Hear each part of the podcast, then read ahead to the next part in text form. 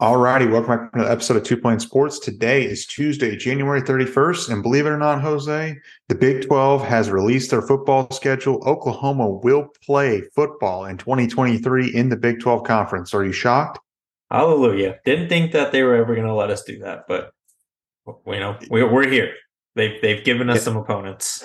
Finally, some opponents. We know where we're going. We know who Oklahoma's going to be hosting this fall. So before we get into it, just want to say we appreciate it. Uh, make sure to like the video, subscribe to the channel, turn the notification bell on. And you might want to turn that notification bell on because, believe it or not, we've got an interview that's dropping tomorrow morning at 9:30 with Rondell Bothroyd, um, the Vander the Vanderbilt, excuse me, the uh, Wake Forest, Wake Forest. transfer defensive end yeah, Wake Forest, not Vanderbilt. Uh, Wake Forest transfer coming in for his last year of eligibility to play at Oklahoma. We had a great interview with him and a great time. So be sure to turn the notification bell on so you don't miss that uh, that um, interview. It was a good one. Uh, be sure to also follow us on Twitter, Instagram, Facebook, Apple, Spotify, and TikTok. Everything's linked in the description below. And if you're listening to us on Apple or Spotify, be sure to leave us a review. So as we said, this is going to be a video just talking about the schedule release, previewing wins, losses, overall reactions. Uh, before we get into the breakdown of the schedule, I want to kind of talk about why was this delayed so much? And this is just me brainstorming and thinking. Jose, in my opinion, I think the reason why that they released or they delayed the release is because I think the Big 12 knows that Oklahoma and Texas will is not planning to be here through the end of the 24 season. It seems like that they're trying to figure out the most reasonable way to schedule two teams, Texas and OU or OU Texas, to play a fair amount of teams in the Big 12. And then once they leave, how do you combine the rest of the remaining 12 and get the schedules to be even and not playing each other more than once when you don't have to in this rotation? I kind of feel like that that's the feeling I get. And even if it's not oh, OU leaves one year early, they still have to figure out when oh, OU is scheduled to leave that they're they're going to have to bring the scheduling back just to 12 teams and make it as even as possible or whatever formula they're using. What do you think? I'm sure OU and Texas probably use those arguments like keeping us around is just going to make it more complicated for scheduling once we leave there's no way that they stick around to 2025. When it, OU and Texas that that news was first announced that they those two programs are moving to the SEC. I've been on the bandwagon that we're being we're going to be in the conference until the end of the contract. I'm changing that to we're leaving after the season. These two schools don't seem to be very enthusiastic about the idea of being in this conference any longer. I think they're with probably a lot of financial stuff that that's going on in, with this stuff as well because you're adding teams without a new contract TV contract quite yet, at least not one that's kicked in. So I bet that both schools are probably getting a lot less money than they feel they deserve because they're the ones those are the two biggest brands in this conference. So I would not be surprised if Oklahoma leaves after this next season. I'm I like the schedule. I think it's going to be fun. I, I, like that we're playing some of the new new teams that are in uh, in the conference. Um, that's the one thing about this season and being in the Big Twelve. I'm excited that for for the people that can and like to travel to to away games, you've got a really good one late in the year and one that could be pretty good early in the year too, where you, you can travel to new locations. True. I mean, it, I do like the idea of playing the new opponents. Um, you know, gives a little bit of variety and you know some excitement. Um, looking initially looking at the schedule, we were talking a little bit before we got on. You know, the first thing that jumps out to me is are the teams that Oklahoma is not playing, and the teams that Oklahoma is not playing: Kansas State, Baylor, uh, Houston, and Texas Tech, I want to say. Yeah, I think it's Texas Correct. Tech. Yeah, so those three schools, Oklahoma is not playing in their schedule. I'm not upset about not seeing Kansas State. I'm not upset about not seeing Baylor or Texas Tech. OU lost all three of those schools last year. In a way, I also wonder if OU and Texas were pushing to and other schools were pushing to play some programs and not play others.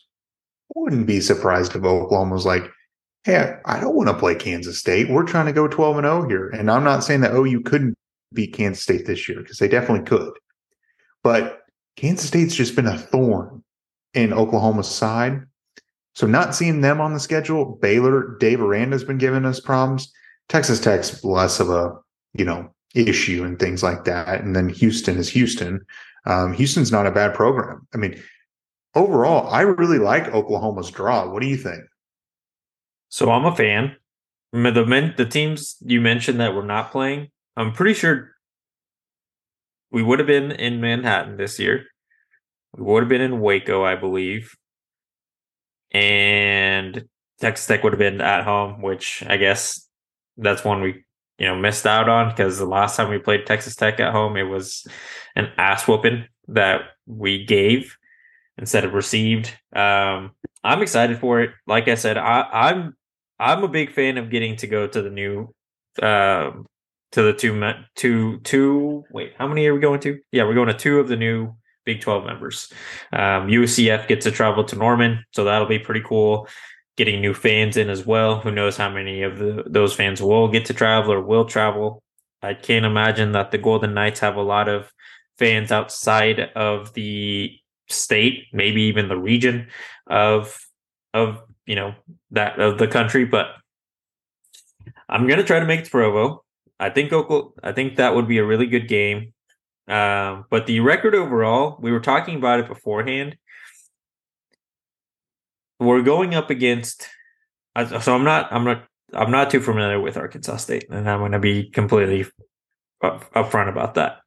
But Oklahoma versus Arkansas State, just looking at the brands, you would assume Oklahoma wins. I don't care how. I don't care how by how much. It can be by three or three hundred. Oklahoma should win that. If it's by three, it's going to be concerning, but you know, we should get a dub there.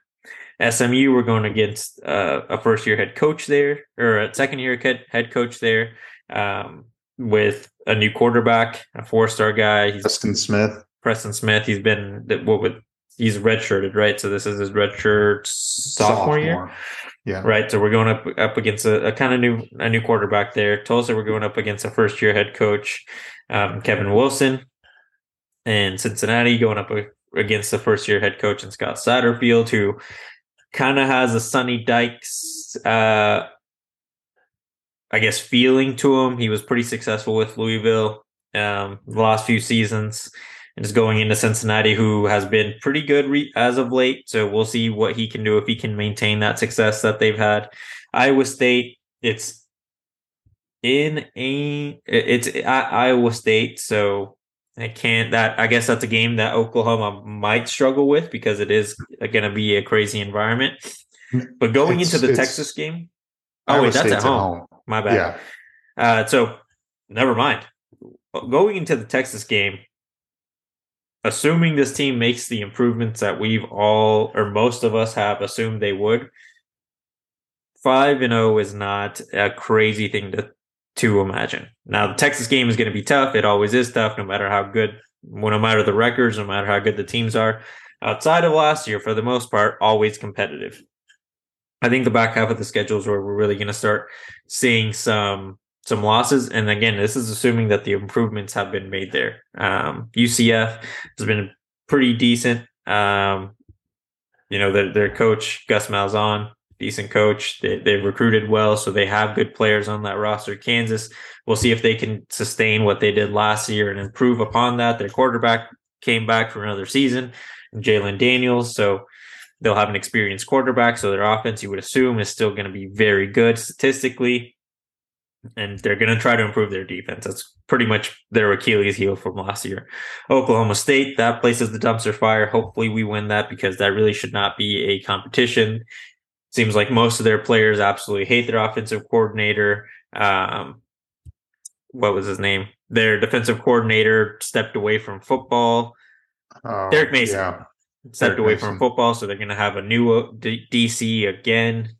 Players, plenty of players went into the transfer portal. It seems like that place is really just going downhill right now. West Virginia at home could be could be a pretty competitive game. I don't know who their quarterback's going to be this year. Um, BYU, it's at at Provo. So I think that's going to be a place where it could be a little bit intimidating um, to go in and play. And then you've got the end of the season with TCU, assuming that they are the same TCU we saw this year. You know, we could probably get pick up a loss, a couple losses there in the back half of the schedule. Best case scenario, I think Oklahoma at this point is ten and ten and two. Worst case, assuming Cincinnati is still as good as they have been, nine and three.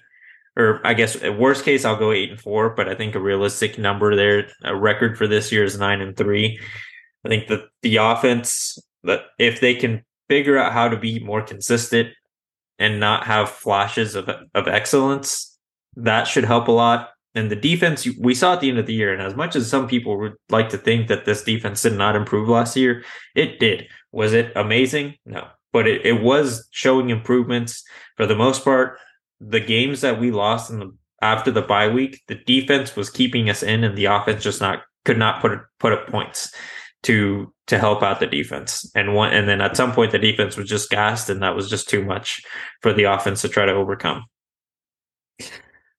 At the depth that this coaching staff has put together from the transfer portal and, and recruiting, and you're going to see a lot more of the 22 guys contribute.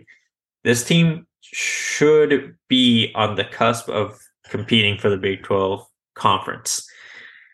We'll see how it goes, but that's just my initial feelings right now. Nine and three, kind of where I'm expecting this team to be. Yeah. And you know, I I look at it as as a whole, I'm thinking 10 and 2.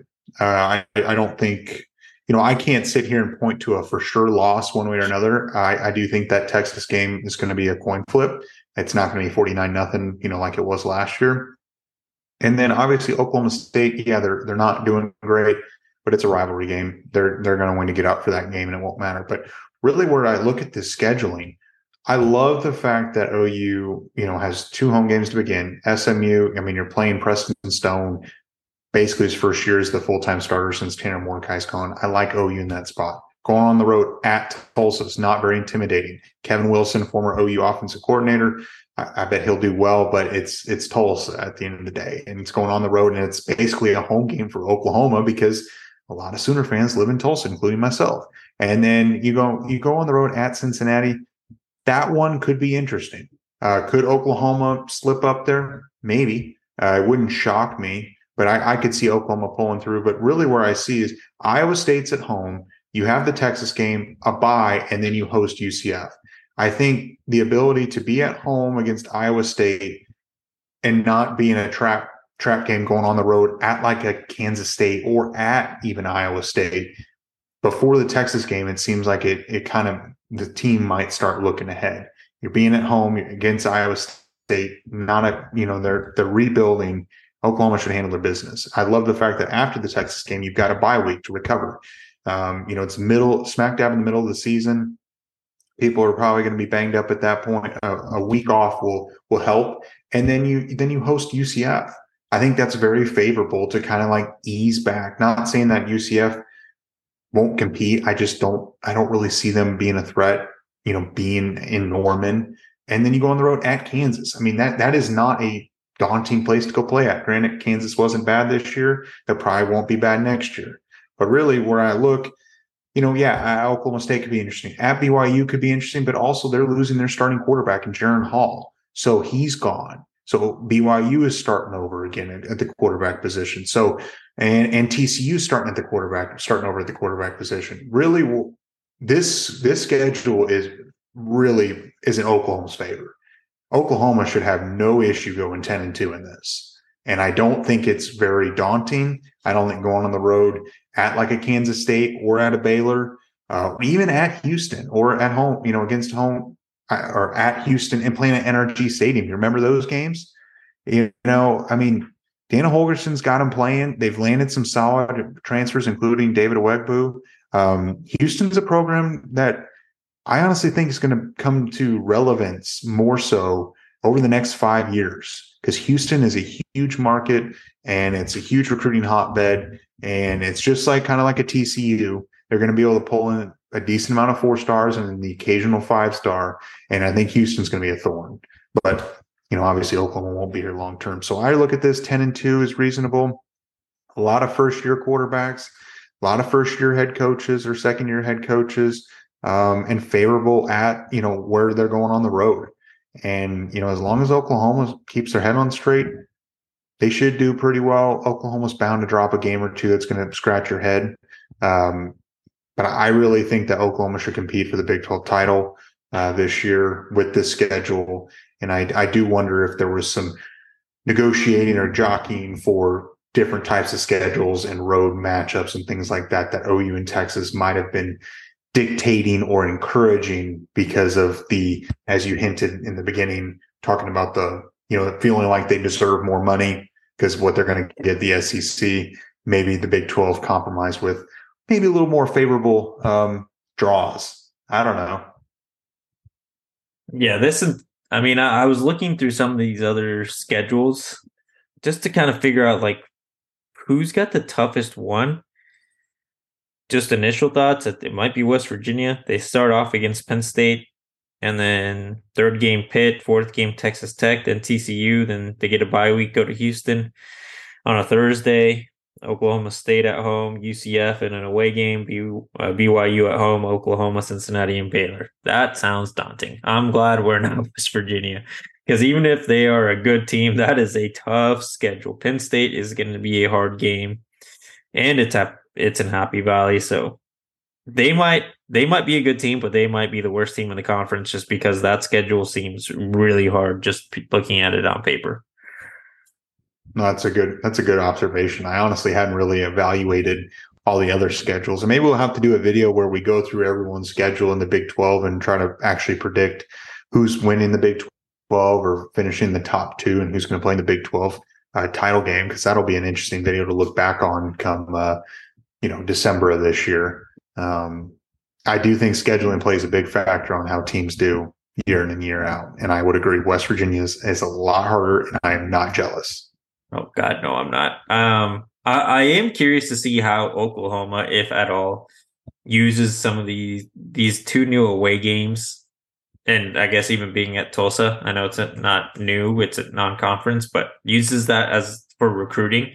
I know they can't host guys, but will they, you know, see if there's any way to try to get them on, you know, get to meet them while they're while they're there, at least talk to them in person because um, I'm pretty sure it's not a dead period during the season. I still believe that they can have contact if if I recall. So it'll be interesting to see if if we pull if we start pulling guys this for this recruiting class from those areas of the country since they will be traveling there even if it's for a week just to try to get a couple of new spots trying trying to land roots in, in different places of the country. No, that's actually a really good point. And I think I saw someone maybe tweet that or something. But yeah, Utah, BYU is a really good place. Obviously, to see the Econo was a guy that we thought Oklahoma was going to land, and Utah produces some top players. You know, they have a handful every year uh, that are great players, and that Oklahoma's trying to get into. But one of the downfalls that I do see on the schedule, now that you bring this up, is we're playing at the Cotton Bowl against Texas. That is the only game we're playing in the state of Texas outside of the Big 12 championship game if Oklahoma meets makes it. And that's that's a little unfortunate. Um, just based on, you know, where Oklahoma's trying to recruit the heaviest. Granted, I mean, the DFW area, they can make trips up to Norman. It's not that big of a deal. It's not that far. But you know, having a trip or having a game at Baylor or at TCU or at Texas Tech, that helps maybe not so much more Texas Tech because it's out in Lubbock, but in the central Texas area, going on the road at those places are good or it is good. In Cincinnati, that's a good spot. It's just Ohio State's going to be tough to beat. Yeah, uh, not an easy place to, to try to pull recruits from, but not impossible either. Uh, Michigan has been able to go in and, and poach some guys from Ohio. I mean, I don't know. The more I look at it, I'm not convincing myself that we can do better than ten and two, but ten and two seems attainable. It really just is cleaning things up. We've we've said it multiple times. We lost what four games by by one possession. Yeah, clean those up, and you are a ten win team right there. I mean, I don't think we're going to clean them all up, but I think it's possible that we you at least get pick up three of those wins this season. again, if things are going in the right direction with, by all accounts, if you talk to, you know, if you guys listen to the interview tomorrow with Rondell, I know he's it's in, in his first year here and he's really only been on campus for about a month, but seems like from what he's told us, the those coaches and the players that are, the returning players, that record is is haunting them right now. Yeah, for sure. So anyway, it's going to be interesting to see. Uh, do you have any final thoughts or um, an individual challenge? Individual challenge, pretty simple today. What do you guys think is Oklahoma's record? That looking at the schedule, initial thoughts.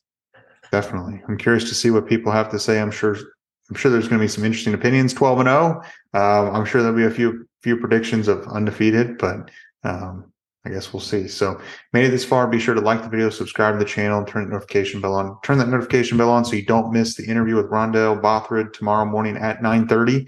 And then follow us on Twitter, Instagram, Facebook, Apple, Spotify, and TikTok. Everything's linked in the description below. And we will catch you guys on Friday.